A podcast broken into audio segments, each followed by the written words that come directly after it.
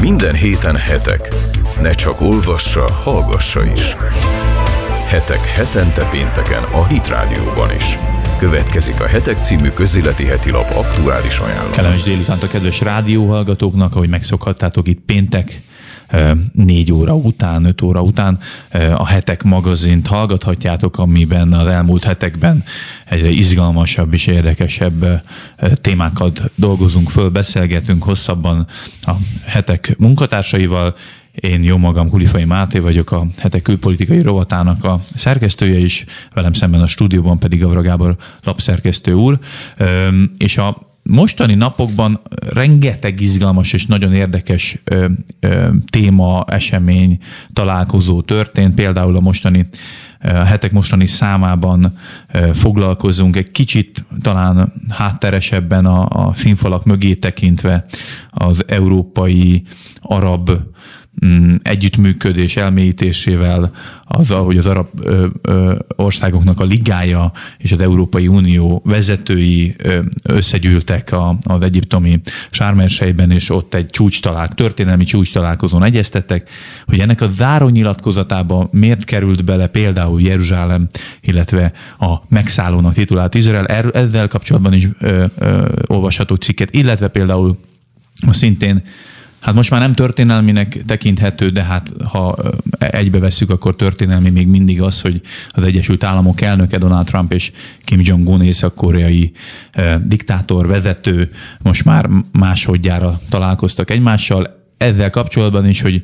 Reme, eh, remek hangulatban, ám szerény eredményekkel. Szerény eredményekkel, de hát ettől függetlenül de úgy maga tűnik, hogy nem, nem volt ellenséges az elvállás sem, tehát eh, Igen. minden remény megvan rá, hogy Észak-Korea A nem folytatja nukleáris és rakétakísérleteit, B, ami amerikai szempontból talán még fontosabb, és a világ szempontjából talán még fontosabb, hogy nem ad el nukleáris technológiát illetéktelen harmadik fél számára. És pont Gavra Gábor lapszerkesztő írt erről ennek a hátteréről, hogy tulajdonképpen a gonoszság tengelyének titulált országok közötti együttműködés az hogyan látszik egy kicsit megtörni az elmúlt évtizedek negatív fejleményei után az új amerikai adminisztráció kezdeményezésére.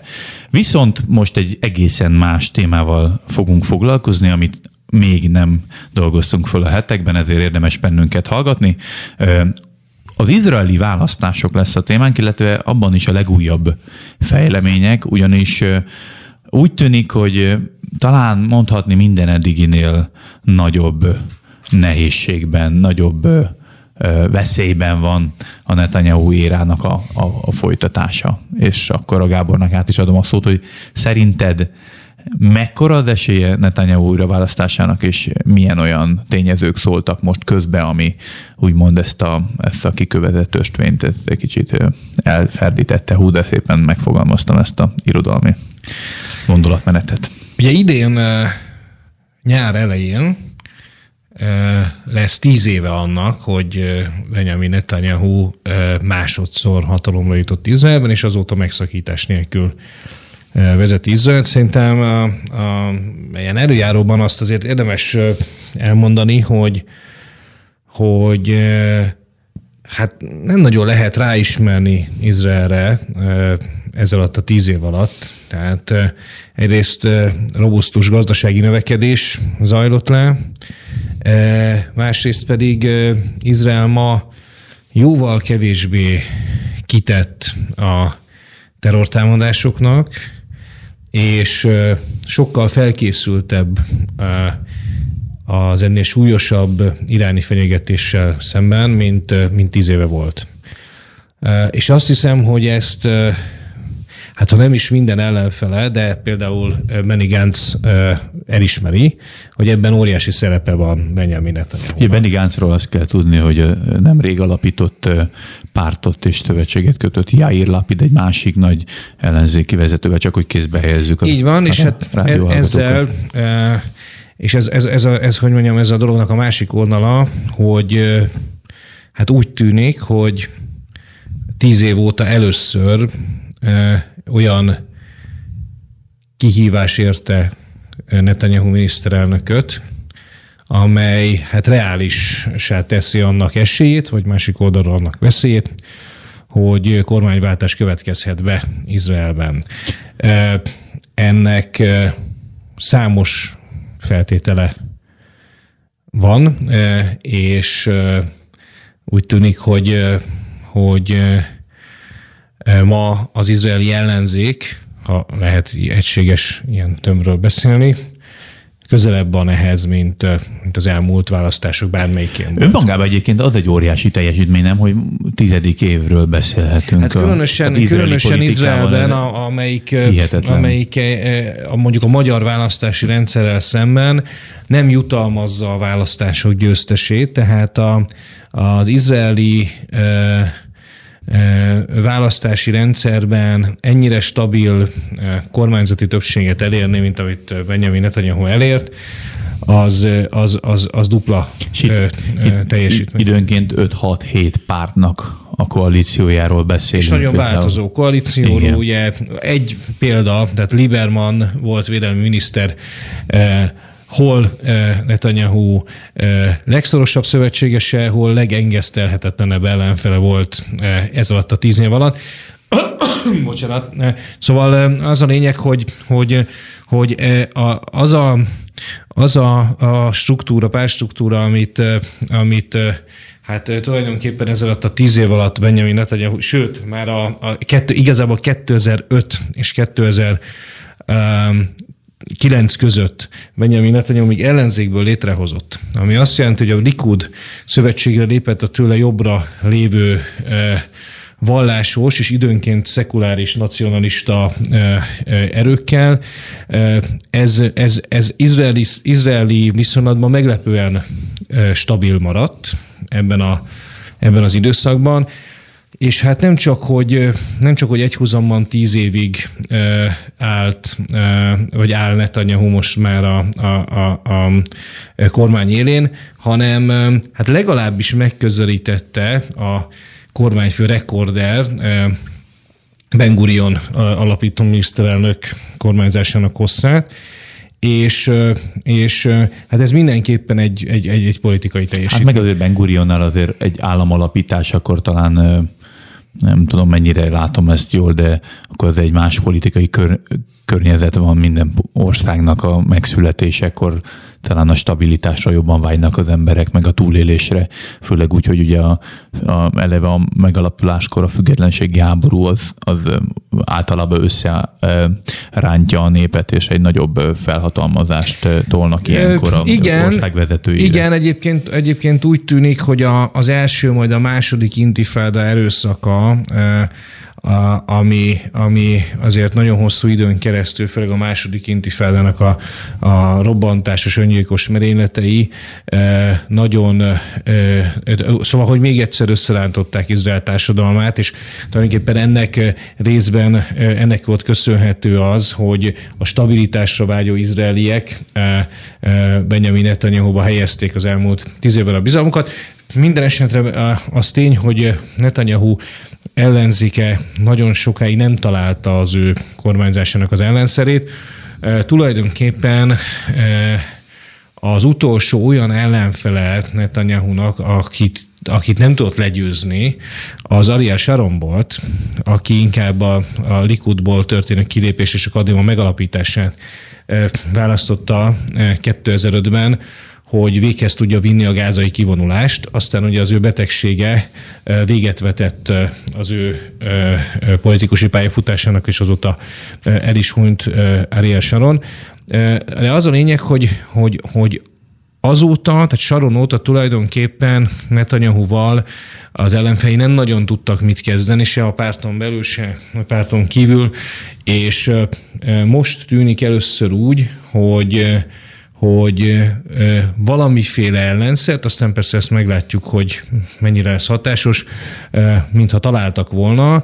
Ugye Benny Gantz személyében az Izrael volt vezérkari főnöke lépett, felszí, lépett színre kihívóként, és ugye ezzel azt a egyenletet, hogy Netanyahu oldalán van a biztonság, a fegyelem, a, a A hagyományos értékek. A védelmi képesség, a hagyományos értékek, a, a, az ellenfelei oldalán pedig déli bábos béketervek, megalkuvás a béke folyamatban, megalkuvás Iránnal szemben, megalkuvás a nyugati, nyugatról és a keletről jövő nyomással szemben. Tehát az a helyzet, hogy hogy azt a vezérkari főnököt sikerült végül is ringbe állítani Netanyahu-val szemben, aki 2015-ig ugye Netanyahu mellett volt hát vezérkari főnök, és nagyon meleg szavakkal búcsúztatta, amikor nyugdíjba vonult. Tehát nem nagyon lehet azt mondani, hogy a szolgálati idejük alatt ne tudtak volna együttműködni egymással. Ebből egyébként akár az is következhet, hogy, hogy akár a, a, a, a Likud és, és, és Gantz pártja adott esetben szélsőséges, és akár egymással is együtt tudhat működni a választások után, hogy Izraelben azért rengeteg nagyon furcsa koalíció született már. Ugye a, a Netanyahu-Lieberman viszony egy kiváló példa erre. Lieberman a 2015-ös választás előtt folyamatosan az izraeli érdekek elárulásával, az izraeli biztonsági érdekek feladásával, stb. vádolta Netanyahu-t. 2015 után a lehető legszorosabb szövetséges lett védelmi miniszterként majd a, a tavalyi gázai konfliktus kezelésében megint nem értettek egyet, Lieberman keményebb lett volna a Hamasszal szemben, mint Netanyahu, és egy pillanat alatt szállt ki a kormányból, és lett megint engesztelhetetlen ellenfele Netanyahu. Most, most is egy kicsit ezt látjuk a választási kampányban, hogy ugye Naftali Bennett az egyik másik nagy ágyúja ennek az egész kormánykoalíciónak, aki bepályázott a Lieberman után a védelmi miniszteri posztra, de nem kapta meg bizonyos más, más ház, hátsó folyamatok dolgoknak köszönhetően ő, ő most oktatásügyi miniszter, és egyben a saját pártjából kiválva megalapított egy új jobboldal nevű politikai formációt, hogy a szekuláris szavazókat is behozza a saját égisze alatt. Ugye ő egy tényleg egy nagyon karakán ember, de most is az van, hogy igazából Netanyahu és Bennett egymást ostorozva, mint ahogy két nagyon szoros zsidó barát, időnként és zsidó ellenség szokott egymással felhangon vitatkozni, majd egy fél óra véremenő vita után egymásnak a, a, a keblére borulnak, tehát egy picit talán így kell felfogni az izraeli politikát, hogy több mint valószínű, hogy Naftali Bennett és Netanyahu, hogyha tudnak koalíciót alkotni, akkor megint, megint szövetségre fognak lépni, annak ellenére, hogy most úgy néz ki, mint a vélbeli ellenségek lennének.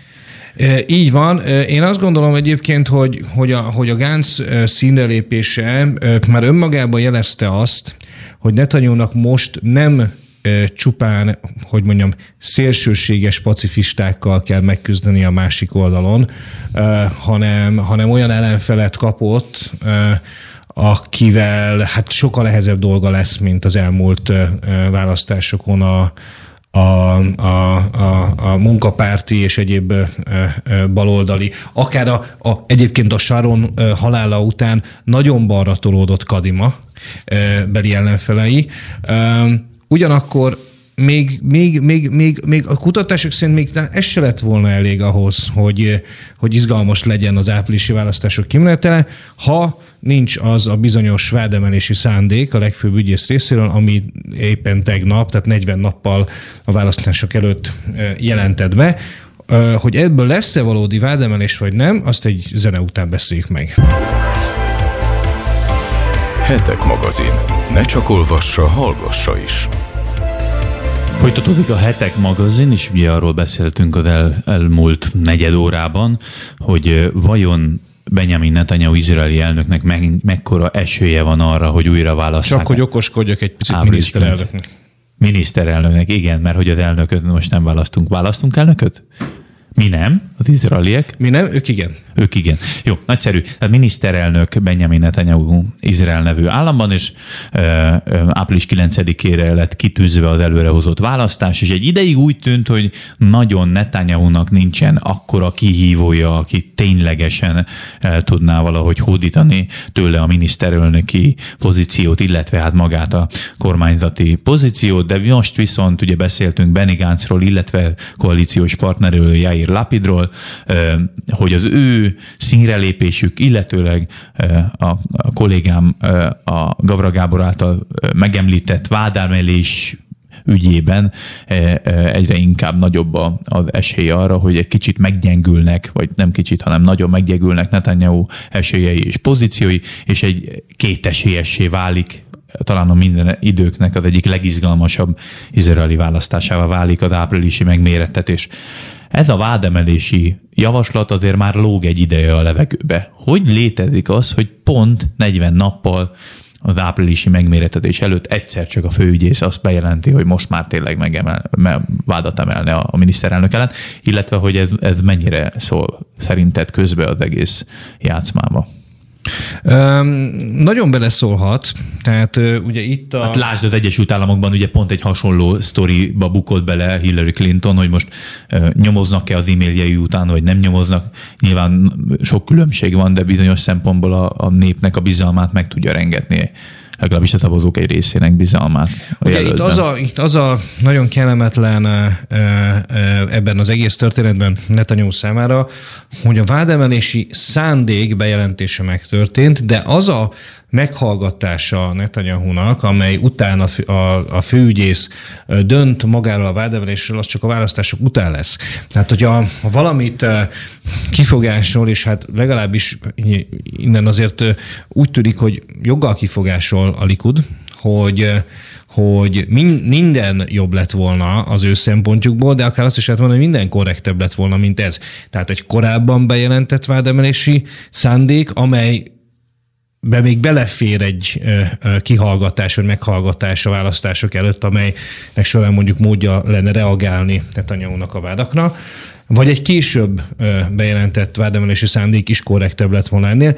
Ez így, hát minden bizonyal valamiféle hatással lesz a választásokra, hogy milyen hatással, azt persze ma még nem látjuk, de, de ugye Benny Gantz már azt mondta az első reakciójában, hogy Netanyahu-nak le kellene mondania, hiszen mivel a saját büntető, formálódó büntető ügyében védekezésre kényszerül, ezért csak fél munkaidőben tudja ellátni a miniszterelnöki feladatokat ez pedig hát nem, nem, nem járja. Ja, mondjuk ez egy kicsit mosolyogni való ez a reakció, viszont én beszélgetem ma délelőtt egy izraeli újságíróval a vádelemeléssel kapcsolatban, hogy ő hogy látja, mennyire szól ez bele. És ő azért azt mondta, hogy ugye Manderbilt nevű főügyészről van szó, aki viszonylag jó kapcsolatot ápolt azért, illetve ápol Benjamin Netanyahu-val, ő főügyészként akkor, amikor a hatóságok részéről egy váldemelési javaslat beérkezik hozzá, akkor ő neki van a szakmai igazságszolgáltatási kör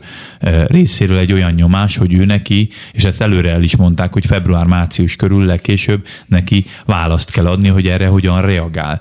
Hogyha ő ezt ennek ellenére mondjuk két hónappal elcsúsztatja, akkor joggal érni az a kritika a főügyészt, hogy direkt a Likódnak a győzelmére játszik. Tehát ez már egy, tényleg a lónak tényleg a túloldalát jelentette volna, hogy annak ellenére, hogy már a, a szakmai álláspont megszületett, ennek ő a szándékot nem jelenti. Ez, ez, ez, ez ez, ez Most már logikus, a Likud, logikus, Likud részéről írja vád, szintén jogos. Ez, logi, ez logikus érvelés, és, és e, ugye itt igazából a, a szerintem a, a, hogy mondjam, a problémás inkább az lehet, hogy nem korábban történt ez. Mondjuk egy fél évvel korábban, tehát hogy annyival az, korábban az, hogy, az, hogy nem, hogy mondjam, az, hogy nem, nem halasztotta, vagy nem halasztotta tovább a főügyész a, a bejelentését, ezt hát tulajdonképpen nem, nem feltétlenül lehet, tehát nem, valószínűleg nem buszta volna meg az ellenkező irányú vádakat a főügyész, hogyha, hogyha ha halaszt, viszont, viszont ezek nagyon-nagyon régóta húz, évek óta húzódó ügyek, amelyekben lehetett volna valószínűleg korábban is dönteni, dönteni a főügyésznek. Viszont az is igaz, hogy az, amikor az előrehozott választás kiírása mellett döntött Netanyahu, akkor azért emögött lehetett egy olyan szándék, hogy hogy a választásokig befagyassza ezt a, ezt a folyamatot. Tehát ez azért kétirányú Igen. történet. Az, idő, az, időtény, az időtényezővel minden fél játszik. És ugye azt is el kell mondani, hogy, hogy hiába jó a, a, a kapcsolata a főügyészsel Benjamin Netanyahu-nak, Ugye ő azt mondja, hogy, hogy elviselhetetlen baloldali nyomás nehezedett a főügyészre.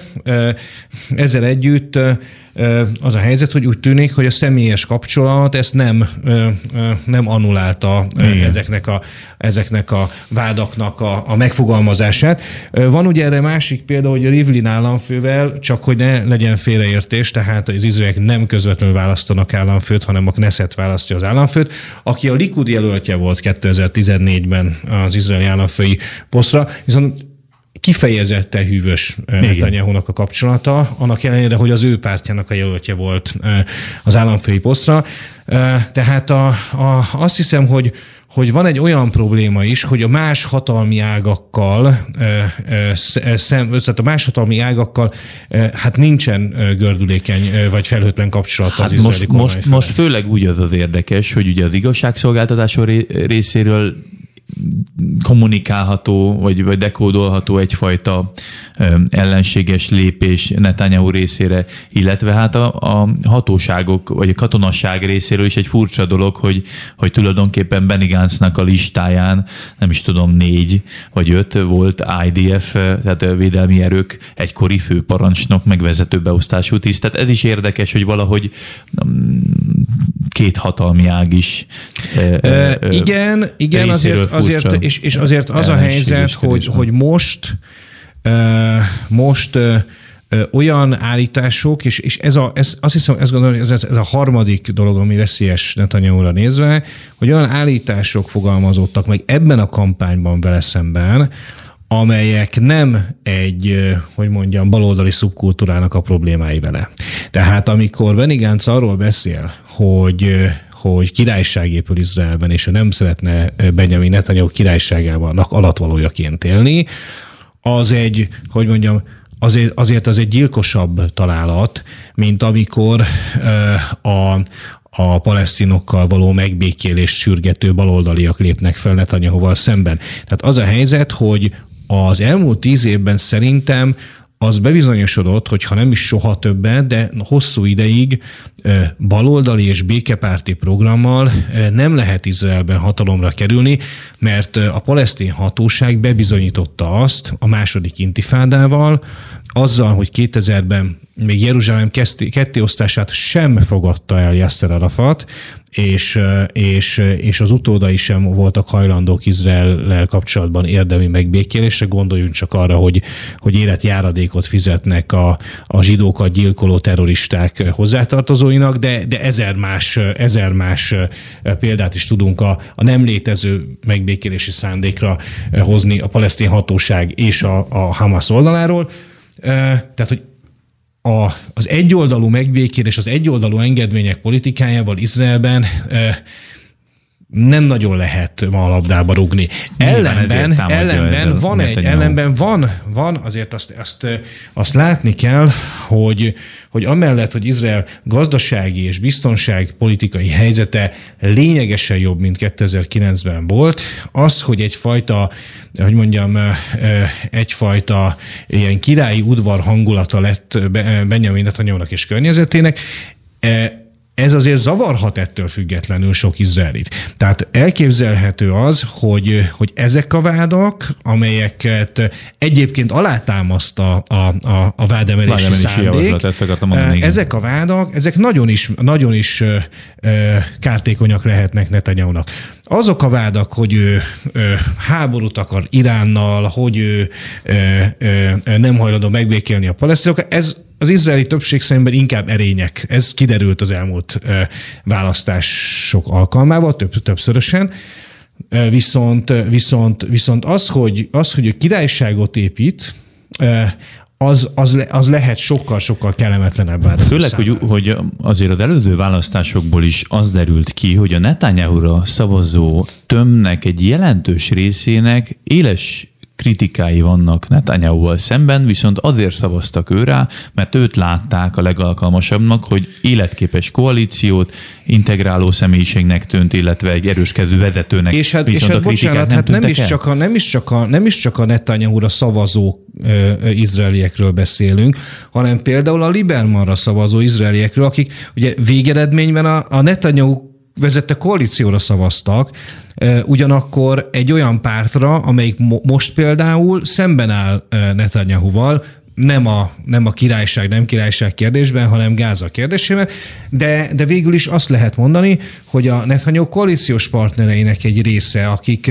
akik különböző nyilván nemzetstratégiai megfontolásokból, ha szabad ezt a kifejezést használni, támogatták az ő kormányzását, és azt gondolom, hogy egyébként, ha lehet ennyire szubjektíven, vagy helyesen is tették, de ugyanakkor a, a, a Netanyahu hatalmi, hatalom gyakorlásával szemben lehettek ettől még fenntartásaik. És voltak is, meg is kommunikálták. Kicsit talán most elérkezünk lassan a beszélgetésünk végéhez, hogy egy pár mondatban térjünk ki konkrétan a statisztikai helyzetére az izraeli belpolitikai palettának. Ugye 120 Knesset tagról beszélünk. Ebből a 120 tagból kell a kormány képes koalíciónak 61 darab mandátumot szereznie. Most körülbelül a felméréseknél úgy, úgy látszik, hogy a legnagyobb párt, ami a legtöbb mandátumot szerzi, ez a Gantz Lapid féle közös lista, ez olyan 30 öt körülre tehető, miközben... Ez a... is egyébként egy óriási fordulat a Abszolút. korábbi választásokhoz Abszolút, képest. és 30 alá zuhant be, és még nem látjuk, hogy a vádemelési szándék megfogalmazása mennyire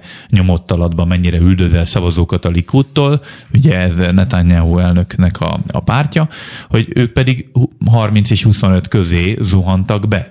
Itt az a kérdés, hogy a vádemelési szándék megfogalmazása, illetve a Gáncéknak a további a kampányának a hátralevő része képes-e az egész jobboldali tömbből, től, tehát nem csak a Likúttól, hanem más kis pár, kisebb pártoktól is elszipkázni centrumra jobb középre, vagy éppen baloldalra szavazókat, illetve hogy a gáncék képesek-e 61 mandátumnyi koalíciót összevadászni maguknak, és még egyetlen lábjegyzetet hadd tegyek hozzá, hogy ugye az izraeli Knessetben is van egy limit, amit el kell tudnia érni a pártoknak, ha jól tudom, ez is 5 százalék, vagy 4, vagy 5, ezt nem vagyok benne biztos, és itt az a kérdés, hogy ezek a sok-sok kis jobboldali párt, ez, ez egyáltalán meg tudja-e ugrani azt a, azt a lécet, amivel akár mandátumokkal hozzájárulhat egy jobb közé koalíció. Tehát nagy a veszélye annak, hogy elvesző jobboldali szavazatok is lesznek ezen a választáson. Um, igen, ez, és, és, még, és szerintem még van egy kérdés, hogy, hogy, hogy, hogy azt nem látjuk, és ezt ez ügyben egyébként nagyon elszántan igyekszik hallgatni Benny Gantz, hogy pontosan milyen kormányzás várható tőle. Amikor ő azt mondja, hogy, hogy, hogy Ariel Sharon tekinti kormányfőként példaképének, akkor azt kell, hogy, azt kell, hogy mondjuk, hogy a, a biztonságpolitika tekintetében nincsen alapvető különbség Netanyahu és Gantz elképzelései között. Tehát hogy azok a... Hát ma azért Sáronnál volt az egy oldalú kivonulás Az egy oldalú kivonulás Gázából. Azt, mit, amit kritizál Netanyahu. Tehát ilyen amit szempontból... a Netanyahu, sőt, a Netanyahu már akkor is kritizált, ugye ekkor történt meg a szakadása a Kadima és a Likud között. Ez egy eldöntendő kérdés, hogy Izrael számára, mert ugye azért a Sáron az egy oldalú kivonulással együtt megépítette a falat Gáza és Izrael között, tehát a, a, nehezebbé tette az átjutást a gázai terroristák számára Izraelbe. Igaz, hogy az összes gázai palesztin számára is nehezebbé tette ezzel. Tehát Sharon két tűz közé került ugye ezzel kapcsolatban, hiszen a saját egykori pártja jobb, jobb szárnya Netanyahu vezetésével is kritizálta őt, és a kivonulás miatt ugyanakkor komoly kritikát kapott a, a, a, a, a palesztin barát oldalról is, hiszen ő volt az, aki tokkal vonóval blokkád alá vonta a gázai övezetet, egyébként nem eredménytelenül. Tehát lehet ezen vitatkozni, hogy a gázai kivonulás az Izrael biztonságát növelte vagy csökkentette. Netanyahu egyébként úgy gondolja, hogy csökkentette, és már akkor is így gondolta, tehát ő 14-15 év ugyanazt gondolja erről a kérdésről.